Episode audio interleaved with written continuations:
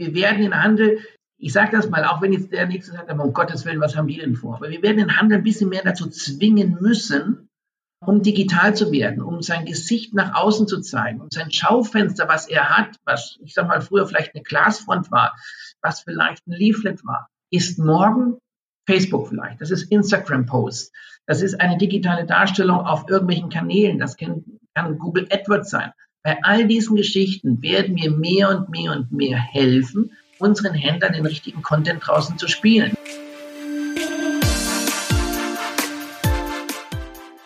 Das war Thomas Süring auf die Frage, welche Lehren aus der Corona-Krise gezogen werden können. Der Sales Director Central Europe von Thule ist unser heutiger Gast im Podcast. Und natürlich äußert er sich auch dazu, wie die schwedische Marke durch diese besonders herausfordernde Zeit gekommen ist. Zudem erklärt Thomas Süring, warum Thule künftig nichts an seinen Order- und Lieferzyklen ändern wird. Gesprochen habe ich mit ihm auch über das Thema Messen. Er gilt ja durchaus als einer der großen Kritiker der Formate ISPO und Outdoor. Sein Fokus bzw. der der Marke liegt künftig auf eigenen Veranstaltungen wie einer sogenannten Brand Experience Show oder auch sogar einer Roadshow, die das Unternehmen künftig gerne zusammen mit anderen Marken quer durch Deutschland machen würde. Die Motivation und das Konzept wird er an dieser Stelle natürlich noch etwas genauer vorstellen. Dann rein in den Podcast und viel Spaß beim Hören. Hallo Herr Süring, herzlich willkommen beim neuen Podcast von SAZ Sport. Schön, dass Sie dabei sind. Herr Bergner, guten Morgen und herzlichen Dank für die Einladung. Ich freue mich sehr auf unseren Podcast und ich muss ehrlich gestehen, auch mein erster. Ah, sehr schön. Das ist Ihre Premiere. Das äh, freut mich sehr, dass Sie den mit uns machen. Ähm, ich würde Sie gerne eingangs mal ähm, was fragen, was ich generell sehr spannend finde. Und zwar, man muss natürlich wissen, Thule, Thule ist eine Marke aus ähm, Schweden, aus Südschweden wohlgemerkt. Und wenn man sich jetzt mal so die Corona-Wege von Deutschland und Schweden anschaut, da sind die völlig gegensätzlich. Und das ist ganz spannend, wenn man mit Leuten hier in Deutschland spricht oder auch ähm, sich mal so durch die Zeitungen liest, wieder so die, die Reaktionen auf den Weg in Schweden sind, der ja sehr äh, liberal ausfällt oder auch ausgefallen ist. Und da gibt's halt so einige Leute in Deutschland, die sagen, ja, ähm, die Wirtschaft hier wurde an die Wand gefahren, der schwedische Weg ist genau der richtige, da herrscht eben kein Zwang, sondern da gibt's so eine gewisse Freiwilligkeit. Und dann finde ich es aber auch ganz spannend, wenn man sich mal die Zahlen der äh, Covid-19-Toten anschaut. Und zwar je 100.000 Einwohner.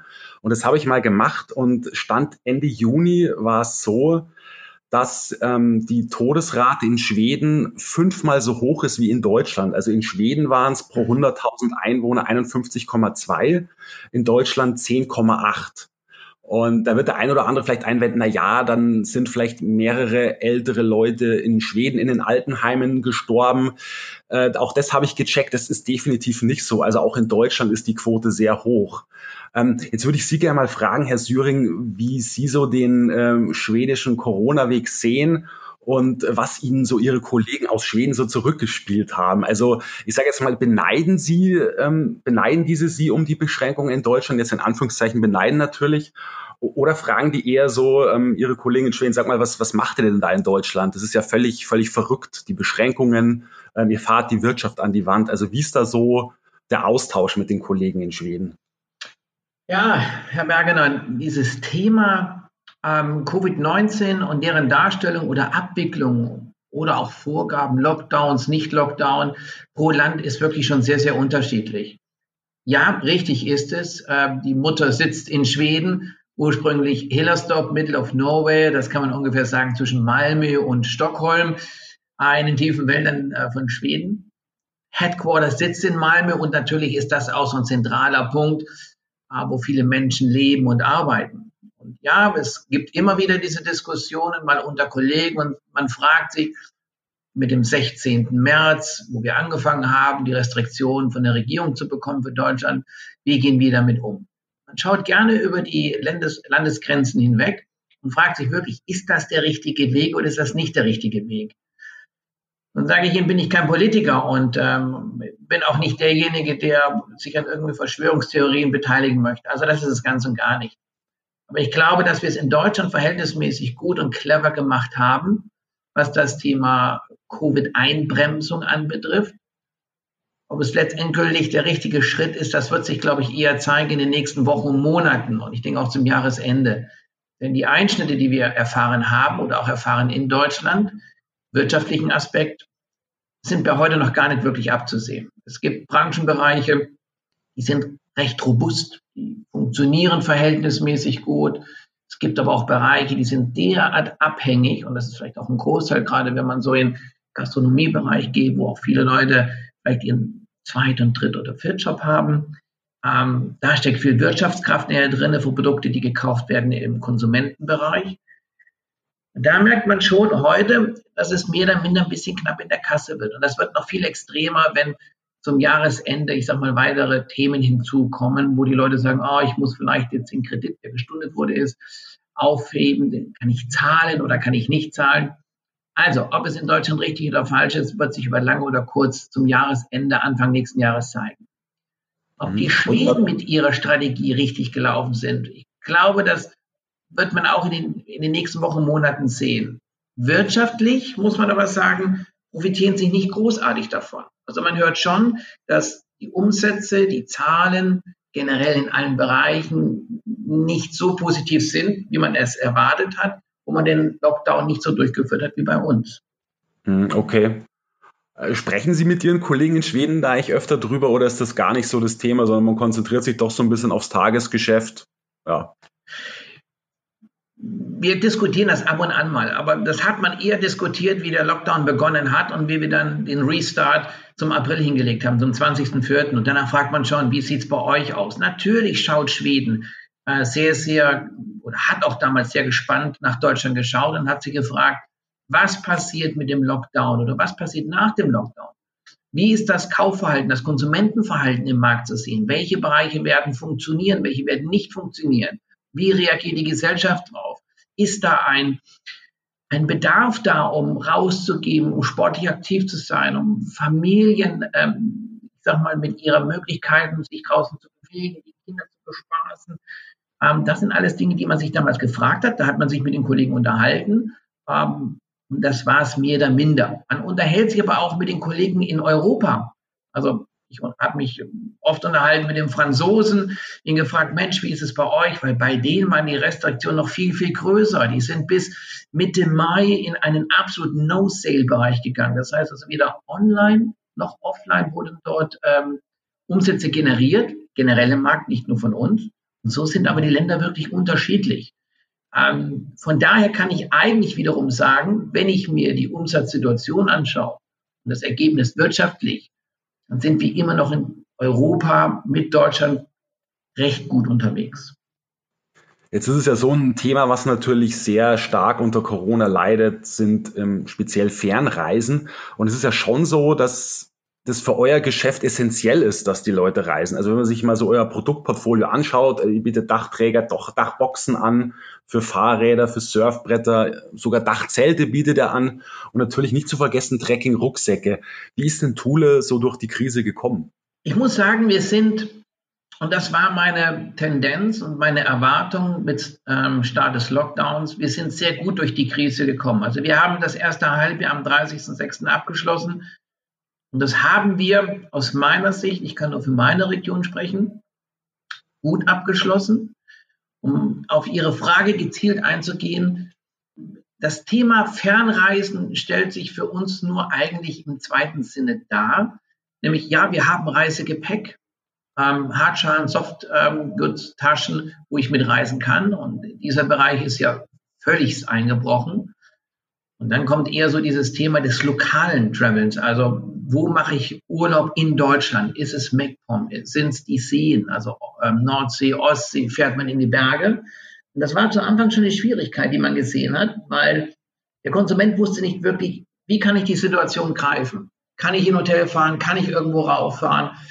Dann sind auf einmal der Campingbereich aufgebrochen. Es waren dann innerhalb kurzer Zeit kaum noch Campingplätze frei. Und es ist ein Thema, was wir mehr oder minder aus 2008, 2009 ähm, so ein bisschen wiedererkennen. 2008, 2009 war die Wirtschaftskrise, da war auch das Thema Automobil ziemlich am Boden. Die Bundesregierung hat dem, ähm, dem Automobilhandel deutlich unter die Arme gegriffen. Die Leute sind nicht weggeflogen, die sind mehr in den Ländern geblieben. Und zur damaligen Zeit haben wir das sehr, sehr positiv gemerkt. Dort ist wirklich der Bereich von Dachboxen, Dachträgern, Fahrradtransport hat hier sehr, sehr gut funktioniert. Das ist das, was jetzt im Moment so ganz langsam wieder hochfährt. Das Thema Dachboxen, Reisetätigkeiten. Und das ist das, was wir sehr, sehr stark merken, was hier bei uns gut funktioniert. Schauen wir uns aber die generelle anderen Produktthemen an und lassen Sie mich vielleicht noch ein paar Worte generell zu unserem Portfolio sagen. Natürlich ist es so, dass man hergeht und sagt, ich frage jemanden auf der Straße, kennst du Thule? Und die meisten sagen dann, ja, ja, natürlich, klar, kenne ich. Das sind doch die mit den Dachboxen.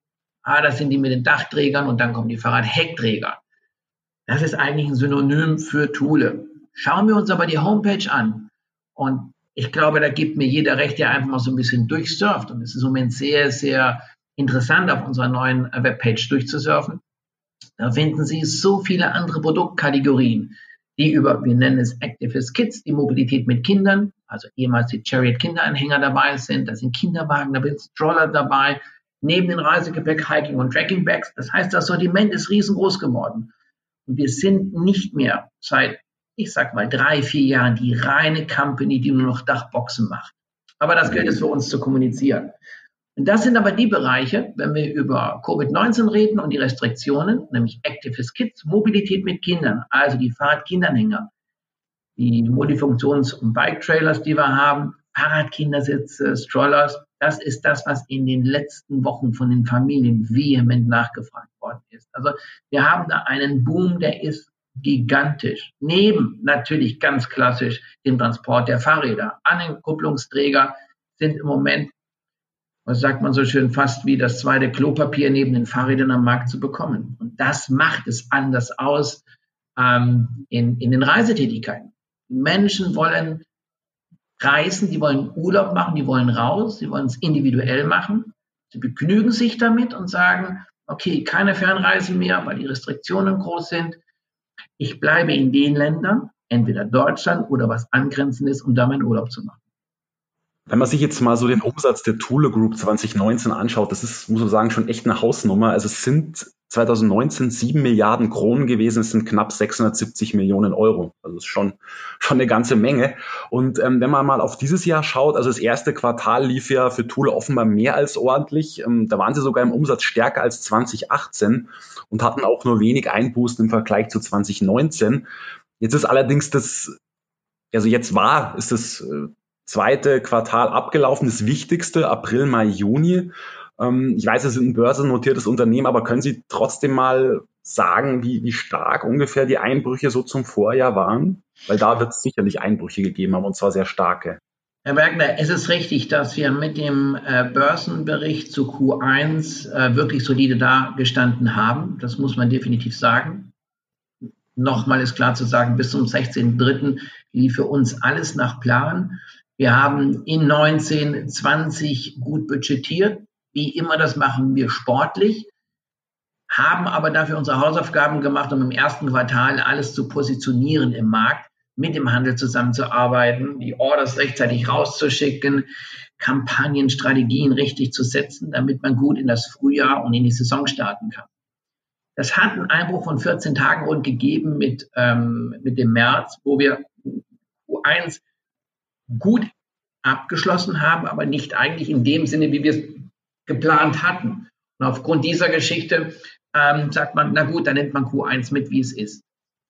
Wir sind hergegangen und haben Q2 natürlich komplett neu planen müssen, weil wenn man weiß, zum, äh, mit dem März ist die Problematik ähm, der Umsätze da. Keiner wusste wirklich, in welche Richtung es geht. Supply Chain hat überlegt, werden wir die Stückzahlen benötigen? Wie lange braucht es, wenn wir wieder hochfahren? Wie lange wird ein Lockdown dauern?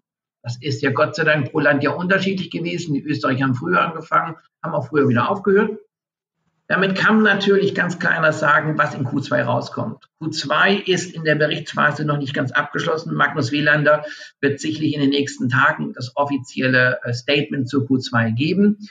Ähm, aber vorneweg zu sagen, ohne konkret und irgendwelche Zahlen zu nennen zu können und zu wollen, ähm, wir haben Gesamttools sicherlich natürlich wie alle anderen auch mit den Covid-Situationen, Lockdown zu kämpfen in allen Bereichen. Ähm, schauen wir nach Deutschland, da läuft der Umsatz oder in der Dachregion sehr, sehr gut, weil die Tendenz da anders ist. Ähm, kann hier von einem durchaus guten Geschäft für die Dachregion sprechen. Auch im zweiten Quartal? Auch im zweiten Quartal. Okay. Ja. Nochmal, es ist ganz klar, der, der Bedarf, der im Handel ist für ähm, Fahrradtransport, also Fahrräder sind ja gekauft worden, es ist unverstellt, also unverständlich, es ist unverständlich, es ist unvorstellbar. Ähm, ich habe von Händlern gesprochen, wo die Kunden bis zu anderthalb Stunden einfach auf eine Testfahrt mit einem E-Bike gewartet haben. Und heute wird auch nicht mehr über einen Preis gesprochen, über ein E-Bike oder einen anderen Artikel. Man sagt, ja, hätte ich gerne, ja, kaufe ich. Keiner diskutiert großartig über den Preis. Und dadurch werden automatisch auch unsere Fahrradtransportartikel, also ein Fahrraddachtträger oder ein Fahrradheckträger, werden auch zu großen Teilen gekauft, wo wir mittlerweile mit unserer Produktion gar nicht mehr hinterherkommen. Vielleicht so einen kleinen, einen kleinen Hintergrund. Wir produzieren in Europa die Fahrradheckträger und das Ganze geschieht in Polen, in unserem eigenen Werk in Huta. Nach Anhebung oder nach Auflösung äh, des Lockdowns mit dem Restart haben wir unsere Produktion komplett hochgefahren und fahren uns seit jeher 24-7 in fünf Schichten und haben per heute immer noch einen Rückstand, der sich, wenn Sie heute neu bestellen, in den August reinzieht. Okay. Das heißt, die Nachfrage ist wirklich sehr, sehr, sehr, sehr, sehr groß ähm, was uns natürlich als einer, der, der im Markt ziemlich stark ist, wenn nicht sogar eigentlich der stärkste im Markt, uns schon positiv erscheinen lässt. Aber nochmal, das kann ich nur für die Dachregion sprechen. Äh, in anderen Ländern ist halt der Lockdown ziemlich restriktiver gewesen. Jetzt stellt sich also grundsätzlich die Frage in der Branche, welche Lehren aus dieser Corona-Krise gezogen werden können. Da würde ich Sie gerne mal fragen, ja, wo wurden Ihnen möglicherweise auch Schwachstellen aufgezeigt und was werden Sie ändern?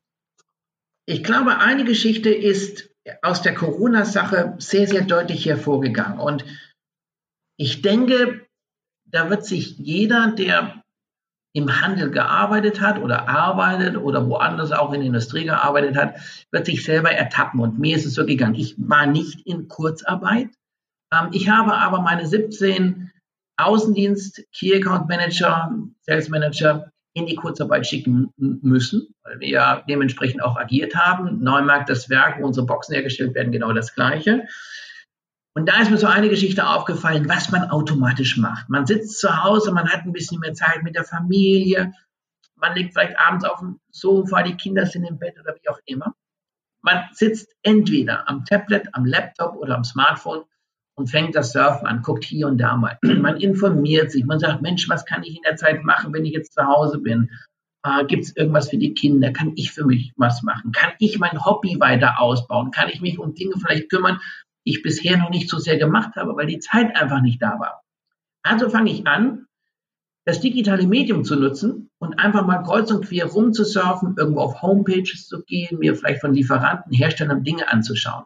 Und genau das ist der Punkt, wo wir festgestellt haben, das Thema der Digitalisierung ähm, hat ihre ganz klaren Schwachstellen gezeigt. Auch bei uns, wo wir schon sehr gut im Content sind, was Bild- und Textsprache anbetrifft, was die Kommunikation anbetrifft, die Ansprache zu den, zu den Endkonsumenten, zu den Händlern. Und für uns ist da, glaube ich, eine ganz klare Geschichte klar geworden oder doch sehr deutlich geworden. Digitalisierung und Kommunikation ist heute mehr denn je wichtiger ja, eine Papierform ist immer gut. Es gibt Handelsformen, die leben von Papier, von Leaflets.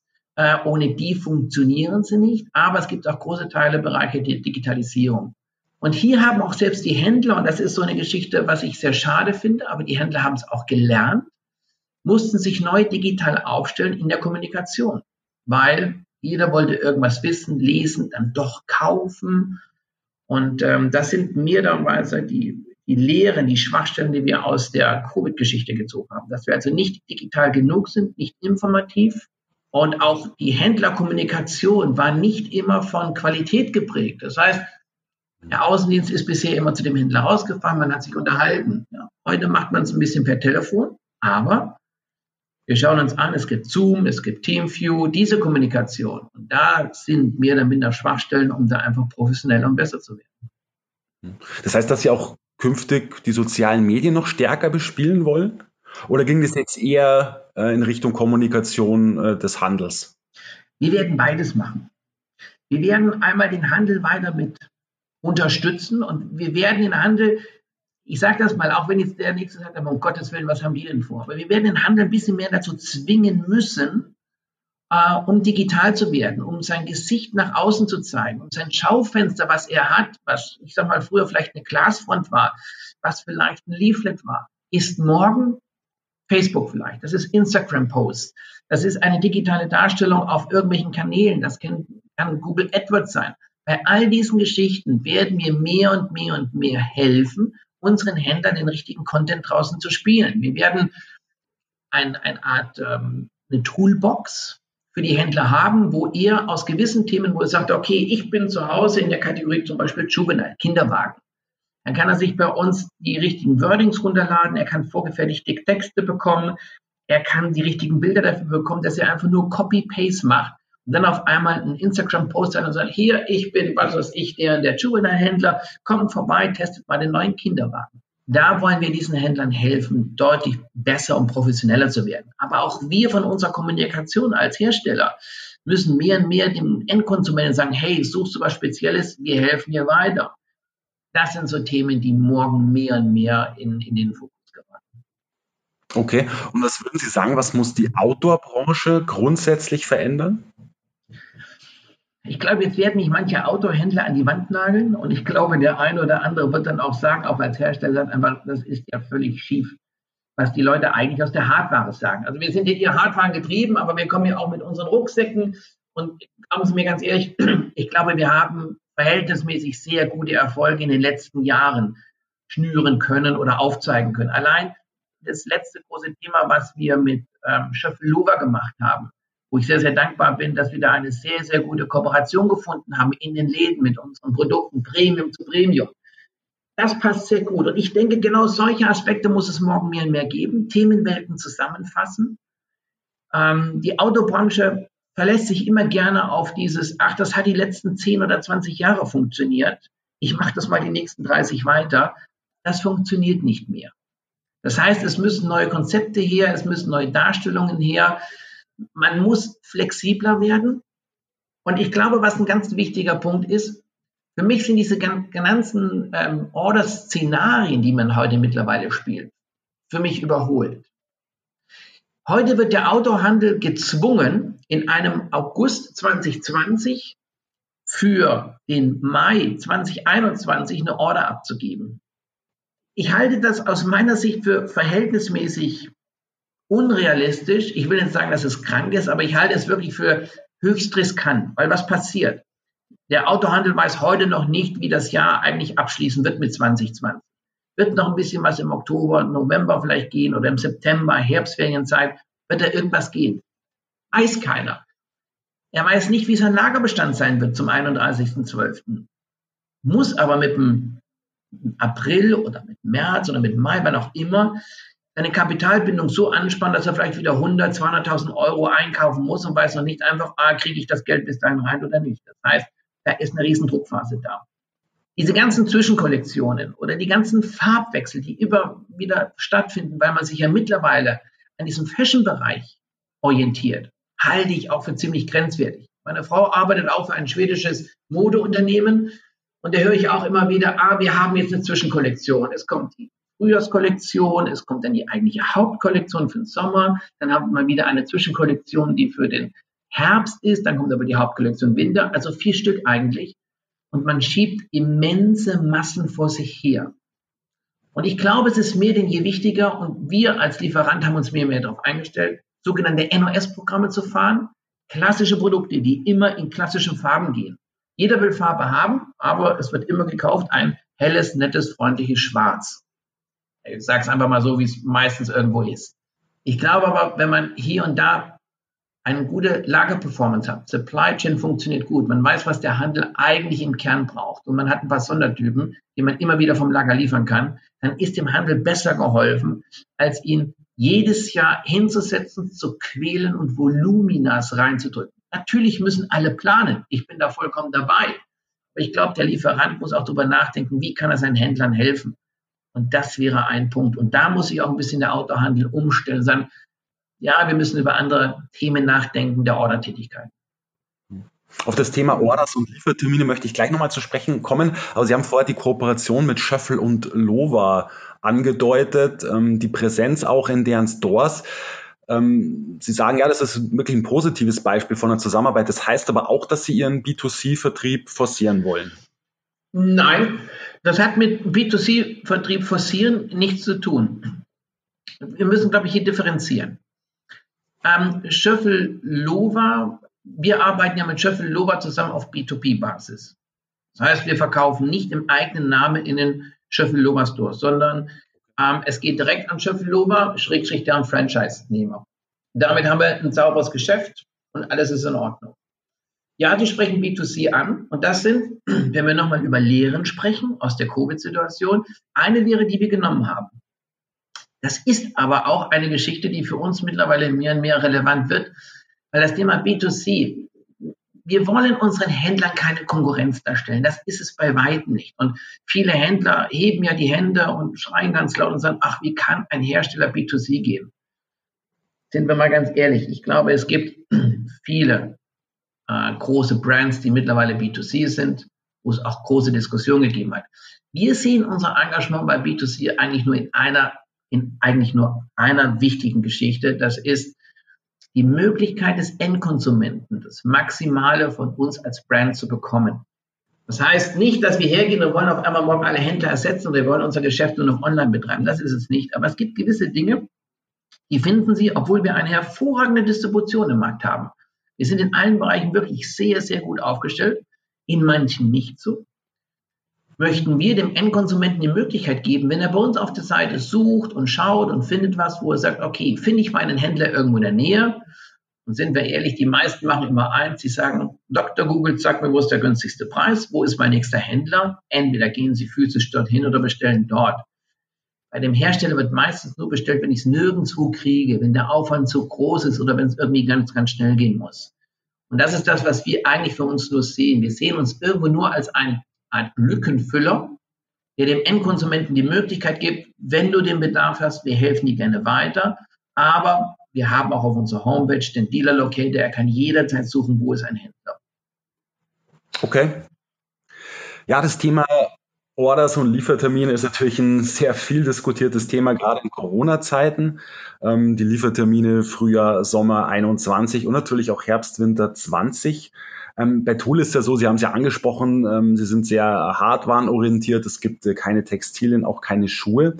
Jetzt würde ich Sie gerne mal fragen, wie sieht denn so Ihr künftiger Weg äh, in Sachen Liefertermine und natürlich auch Orders aus? Das ist ja immer so der, das Schlagwort ist immer so verschieben nach hinten. Ähm, wie, wie werden Sie das künftig regeln? Unsere Lieferwege und unsere Lieferprozesse und die Abstimmung dafür werden nicht anders sein, wie wir es vor Covid-19 hatten. Das heißt, wir haben ein sehr professionelles Supply Chain Team, die wirklich die Bedarfsanalyse sehr streng fährt und was über die letzten Jahre hervorragend funktioniert hat. Wir haben zweierlei Dinge. Wir haben Werke in Fernost und wir haben auch einen Großteil der Werke in Europa. Ähm, damit hängen wir natürlich in gewisser Art und Weise mit Lieferterminen in der Lieferstrecke hier in, ähm, in Abhängigkeit. Das heißt, Europa ist natürlich immer ein bisschen kürzer, weil man keine, keine Seefracht hat oder keine Landfracht mit dem Zug. Aber es ist immer so, dass wir eine saubere Planung haben, was ist der Demand für den Markt, was ist aus dem letzten Jahr benötigt worden, wo liegen unsere Budgetgrößen. Heißt, was müssen wir an Ware da haben, um den Umsatz zu erfüllen. Und das hat, glauben Sie mir, ich bin jetzt fast elf Jahre bei Thule, in den letzten Jahren immer hervorragend geklappt. Natürlich gibt es mal Themen oder Produkte, die ausverkauft sind. Dann ist es so. Ich glaube, bei weit über 1000, 4500 Artikel, die wir haben, ähm, dürfen auch mal drei, vier, fünf Prozent nicht lieferfähig sein, um dann mit einer Lead Time später wieder aufwarten zu können und zu sagen, hey, wir liefern dann in vier, sechs, acht Wochen wieder. Das ist wohl, glaube ich, nichts dramatisch, wo der Handel sich beschwert. Wenn der Handel in den letzten Jahren zurückschaut, haben wir immer zeitnah geliefert. Und das haben wir über alle Produktkategorien gemacht. Nochmal, auch die Produkte im Autobereich, wenn der Handel gesagt hat, also dieser 40-Liter-Rucksack in der Farbe von dem Modell, den habe ich nicht mehr. Könnt ihr liefern?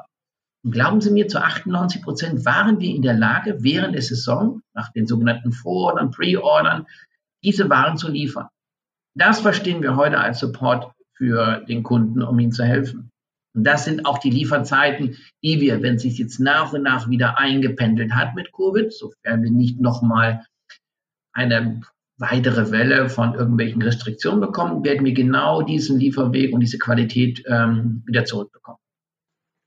Es ist ja so, dass Sie in diesem Jahr eigentlich Sonderveranstaltungen geplant hätten, und zwar sogenannte Brand Experience Shows. Ja, klingt sehr spannend und interessant.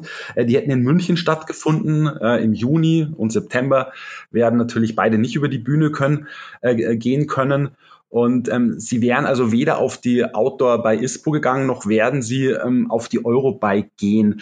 Ähm, jetzt würde ich Sie erstmal bitten, mal zu skizzieren, wie Sie sich so eine Brand Experience Show vorstellen. Was hätten Sie dem Handler geboten? Also es ist wohlgemerkt eine, eine B2B-Messe, also keine B2C-Messe, sondern eine B2B-Veranstaltung. Also was wäre da so abgelaufen und ist das so Ihr Weg, den Sie sich auch für die Zukunft vorstellen? Weil wir wissen, wir von SAZ Sport, die Branche vielleicht auch, Sie gelten ja durchaus als Kritiker ähm, dieser großen äh, B2B-Messen.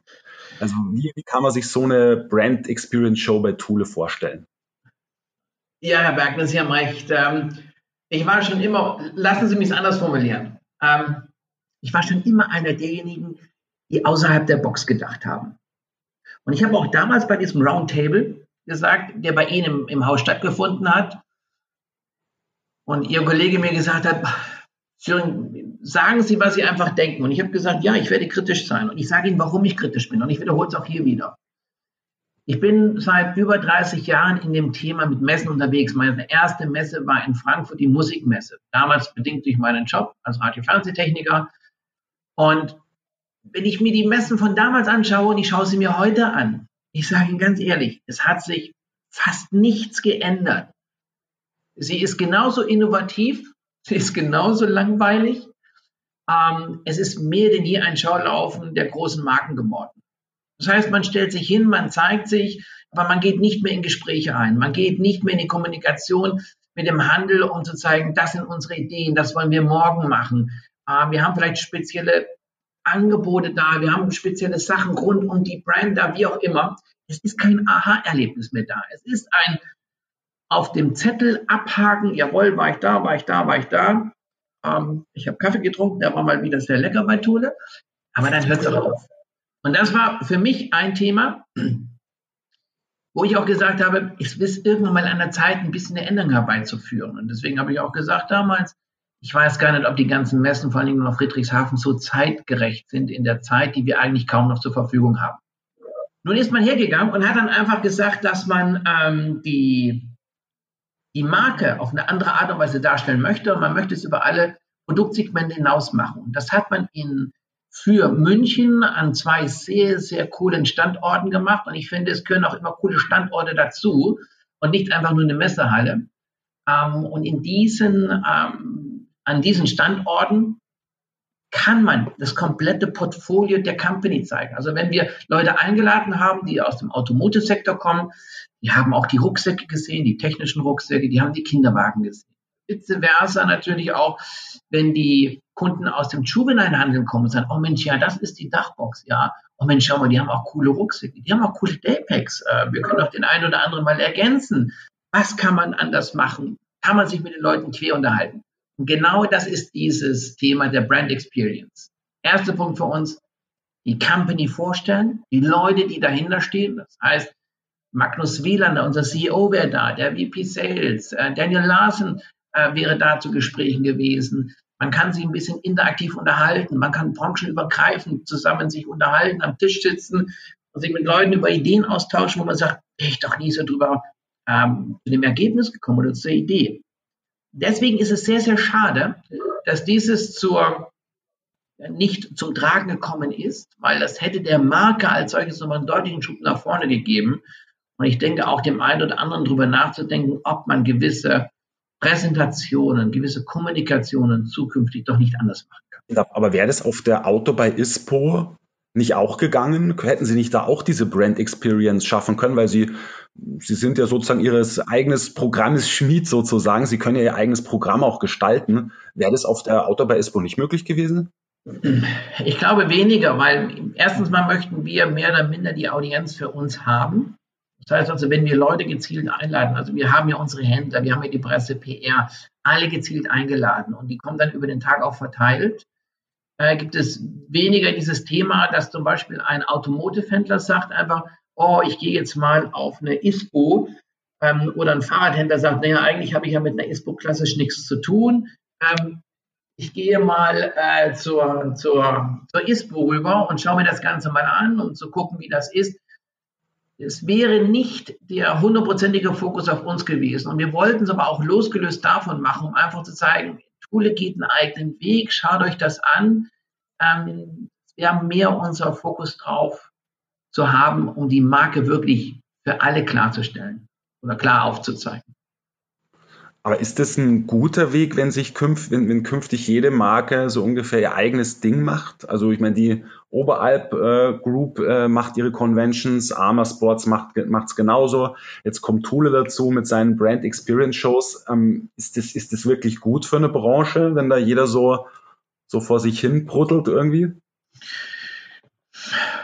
Naja, ich glaube, Bruddeln ist es nicht. Ich glaube, alle, die von Ihnen genannten, machen das ziemlich professionell und in einer guten Darstellung. Das setze ich mal voraus. Ähm, bei uns kann ich das eins zu eins sagen, dass wir einen wirklich sehr, sehr professionellen Auftritt gehabt hätten. Wenn wir es zukünftig machen, werden wir es auch haben. Ich glaube aber, es gibt eher dem Handel vielleicht mehr die Qualität, wirklich gezielt zu Themen hinzugehen und nicht einfach einen kompletten Tag ähm, abzureisen und dann auf einer Messe zu sein. Ich denke, solche Experience Days, die man hat, da geht man gezielt an einem Tag hin und sagt, okay, ich nutze die Zeit. Ob das zukunftsgreifend ist, das kann ich Ihnen nicht sagen. Ob es den großen Messeanbietern schaden wird, ich behaupte ja.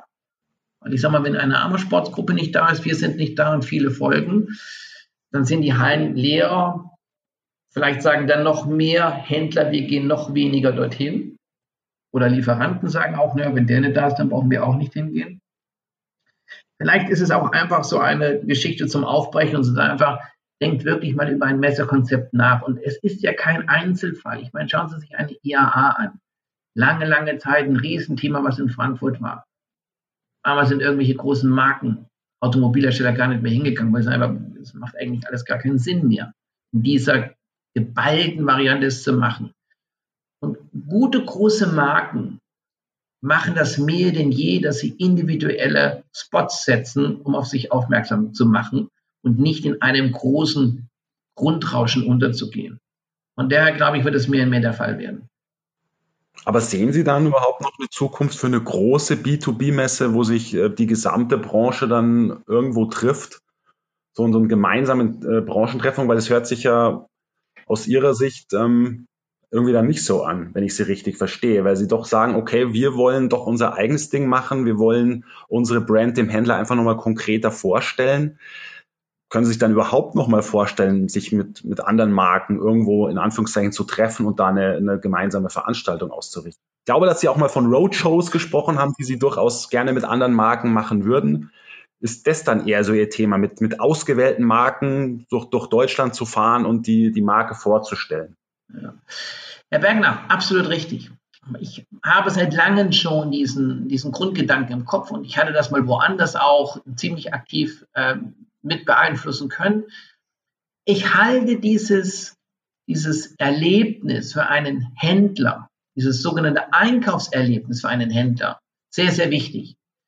Wenn wir ehrlich sind, gehen wir heute raus und sagen als Lieferant, als Hersteller, zu unseren Händlern, ey, du musst doch für deinen Endkonsumenten ein Einkaufserlebnis schaffen. Du musst doch auf deiner Homepage so attraktiv sein. Dein Schaufenster, wenn du ein Einkaufsladenzeile bist oder wo auch immer, muss doch ansprechend sein. Es muss doch eine Haptik sein. Der Kunde muss reinkommen, muss sich wohlfühlen. Alles richtig. Wir versuchen das auf Messen zu machen. Ja, das ist gut. Sind wir individuell? Nein, wir gliedern uns einen, einem großen Rauschen unter. Ich würde, und ich glaube, das ist vielleicht gar nicht so abwegig in, in absehbarer Zeit, das durchzuführen. Ich nenne es mal Thule und Friends on Road. Und ich hätte gerne dazu vielleicht drei, vier, fünf Mitstreiter, die mit mir an sehr coolen Spots durch Deutschland reisen, um den Händlern näher zu kommen. um die Regionen der Händler zu kommen, sie individuell einzuladen, mit ihnen einen Tag zu verbringen. Einen Tag, wo wir uns wirklich um unsere Händler kümmern. Was bedeuten kann, neben dem klassischen Catering, was da ist, aber Schulungen durchzuführen. Verkaufskampagnen zu haben, dann hey, wenn du an diesem Tag kommst, du bekommst spezielle Produkte, ist ein neues Preis dabei, wie auch immer. Und wir würden versuchen, dieses, dieses Cross-Selling oder das Cross-Networking vorzunehmen, wo ich ein großer Freund für bin. Also ich sag mal, ich hatte früher schon mal mit Ubex drüber gesprochen, gesagt, könnt ihr euch das vorstellen? Das sind Produkte von Ubex und von uns, die sich untereinander ergänzen oder miteinander ergänzen und nicht ähm, kannibalisieren. So könnte ich mir das auch vorstellen, da wir ja schon die Partnerschaft mit Schöffel-Lover haben, die mit ins Boot zu nehmen und sagen, okay, brauchst du deine Autobekleidung zu unseren Rucksäcken? All diese Geschichten. Und ich glaube, das ist ein Konzept, was wir mehr und minder für die nächsten Jahre mal überdenken sollten, mal durchspielen sollten. Weil wenn ich als Händler dort bin und sage, okay, ich habe bisher nur mit Thule zu tun gehabt und ich habe vielleicht ein bisschen noch was im anderen Bereich und ich werde eingeladen an einen tollen Spot, wo der Tag einfach für mich gut arrangiert wird, dann kann ich auch mal zu den anderen Friends von Thule gehen und gucken, was die so im Sortiment haben und drüber nachdenken, hey, das sind auch was für meinen Laden. Und jetzt sind wir wie bei der Thematik, wie ich vorhin gesagt habe, außerhalb der Box denken. Da ist man wirklich außerhalb der Box mal. Und Sie würden Ihre Marke auch als stark genug ansehen, so als, als Zugpferd für so eine Roadshow auch zu dienen. Und zu sagen, okay, Thule und Friends, ohne die jetzt erstmal genauer zu nennen. Absolut. Also ich denke, die Marke ist so stark, und das gibt uns hier auch die, die Sicherheit und auch das Glauben daran, diese Brand Experience Days zu machen. Weil wenn wir nicht daran glauben würden, dass wir die Marke so stark aufgebaut haben in den letzten zehn Jahren, wie ich bei Thule bin, und ich behaupte einfach, äh, wir haben das sehr, sehr gut gemacht, bin ich mir ganz sicher, dass die Händler und andere Mitbewerber oder andere Supplier damit spielen würden und sagen, ja, okay, wir sind dabei, wir machen das, es ist eine gute Idee. Ähm, wir halten aber schon fest, es soll definitiv eine B2B-Veranstaltung werden und keine B2C-Messe. Also das können Sie sich eher nicht vorstellen, weil man spricht auch gerne immer davon, äh, die Marke in Richtung Konsument aufladen und Brand Experience klingt ja auch sehr äh, nach Endverbrauch, also dass er die Marke erfahren soll, dass er sie kennenlernen soll. Also wir sprechen hier definitiv auch nur von ähm, B2B-Veranstaltungen. In dem Fall sprechen wir absolut nur von B2B-Veranstaltungen. Ich möchte aber dieses Thema vielleicht nochmal ganz kurz aufgreifen, wenn wir schon B2C, Schrägstrich Messen, ähm, auf den Tisch legen. Ich will dieses Thema Messen, die, die, wie sie heute in der jetzigen Art ähm, durchgeführt werden sind und existent sind, ich will die nicht komplett schlecht reden. Also bitte nicht hier. Das ist nicht, äh, ich sag mal, äh, Roundtable 2.0, dass ich jetzt äh, dieses Thema Konzept Messen generell schlecht empfinde. Das ist es nicht.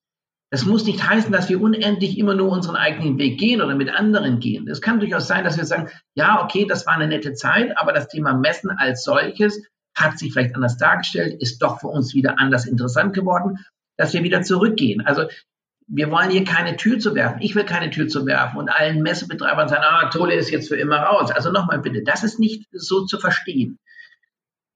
Ich denke, es braucht irgendwann einfach nur ein Umdenken der anderen Messen. Und vielleicht ist dieses Thema B2C in der heutigen Messeform vielleicht der richtige Weg zu gehen und nicht nur zu sagen, es gibt einen Tag vielleicht für ähm, den Händler und vielleicht man, macht man drei Tage für den Endkonsumenten, damit die einfach auf die Messen gehen können, sich das anschauen können, weil das sind doch diejenigen, die mehr oder minder morgen die Produkte kaufen. Die würde ich eher mit einbeziehen wollen, über dieses Thema Messe weiter ausbauen zu wollen oder fortführen zu wollen.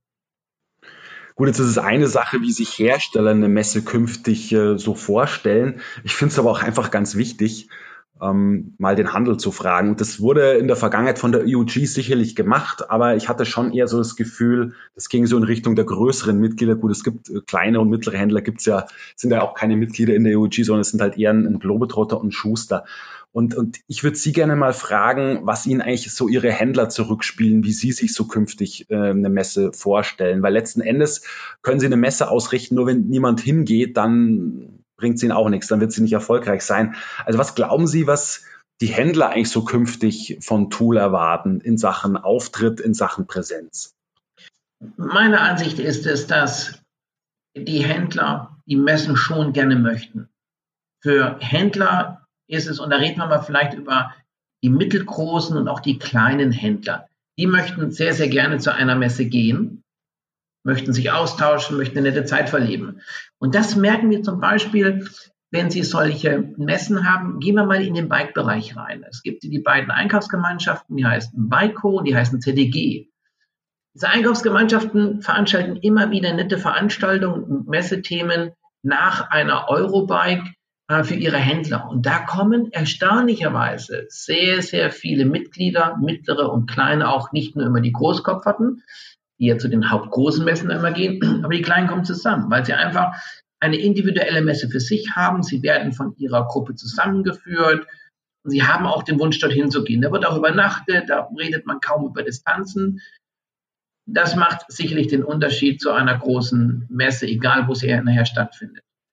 Die Autoprofis machen das auch. Die gucken nach ihrer Geschichte, wo sie mehr oder minder ihren Standort finden, finden sich zusammen, sagen, hey, wir ziehen das an einen netten zentralen Punkt. Wir haben vielleicht eine nette Rundumveranstaltung dazu, so dass es einen netten Charakter bekommt. Und ich glaube, das ist in der heutigen Zeit für viele mittlere und kleinere Händler ein ganz wichtiger Punkt. Erstens dieses Gefühl der Gemeinschaft, weil sie wissen, langfristig können sie nur in einer Gemeinschaft auch überleben und positiv äh, am Markt bestehen bleiben.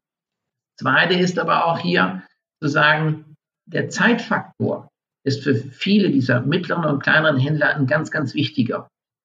Und deswegen denke ich über diese Rutsche auch nach, weil bleiben wir nochmal bei Friedrichshafen und ich, oder es kann auch München sein. Welcher dieser Händler, die oberhalb von Frankfurt, Hannover leben, fahren zu einer Messe für ein oder für zwei Tage Hunde nach München oder nach Friedrichshafen? Es werden immer weniger, weil vielleicht nur noch ein, zwei Leute im Laden sind. Die personale Decke oder personelle Decke ist nicht so groß, wo man sagt, ja, da kann ich jetzt raus für ein, zwei, drei Tage. Dann ist es besser zu sagen, oh nee, die sind bei uns in der Nähe, ich fahre die 150 Kilometer und ich habe ähm, dort eine nette Veranstaltung. Ich glaube, das ist eher, wenn der Punkt, der da stattfinden wird. Okay. Ja, Herr Söring, dann sage ich vielen Dank für das Gespräch. Ähm, ich wünsche Ihnen noch eine gute Saison, ähm, viel Erfolg. Ähm, Zeiten sind nicht gerade einfach und hoffen wir, dass wir die Covid-19-Krise irgendwann mal durchgestanden haben. Danke fürs Gespräch. Herr Wagner, vielen herzlichen Dank. Es hat mich gefreut und äh, ja, wir hoffen alle das Beste, dass wir aus dieser Situation ähm, gut rauskommen und äh, in dem 2021 gut weiterarbeiten können. So ist es, genau. Auch an Sie, liebe Hörerinnen und Hörer, vielen Dank für die Aufmerksamkeit und ja, bis zum nächsten Mal. Ciao. Das war der SAZ Sport Podcast. Sie finden alle Folgen online auf unserer Website www.sazsport.de sowie auch auf Spotify, Google Podcasts und Apple Podcasts. Folgen Sie uns, um keine weitere Folge zu verpassen. Wir freuen uns über Ihr Feedback und Anregungen und hören uns beim nächsten SAZ Sport Podcast.